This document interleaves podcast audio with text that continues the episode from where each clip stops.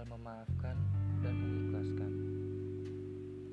Kalian pernah nggak sayang banget sama seseorang, merasa udah yakin banget sama dia, tapi ternyata dia ninggalin kita yang udah lama bertahan untuk dia hanya karena orang baru yang dia kenal.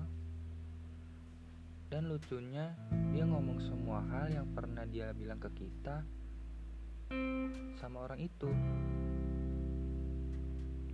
Lucu ya, ketika kamu mendoakan dia tiap malam sebelum terlelap, ternyata di belakangmu dia malah berdoa untuk orang lain. Mendoakan agar kisahnya dengan yang lain bisa bersama dan selaras.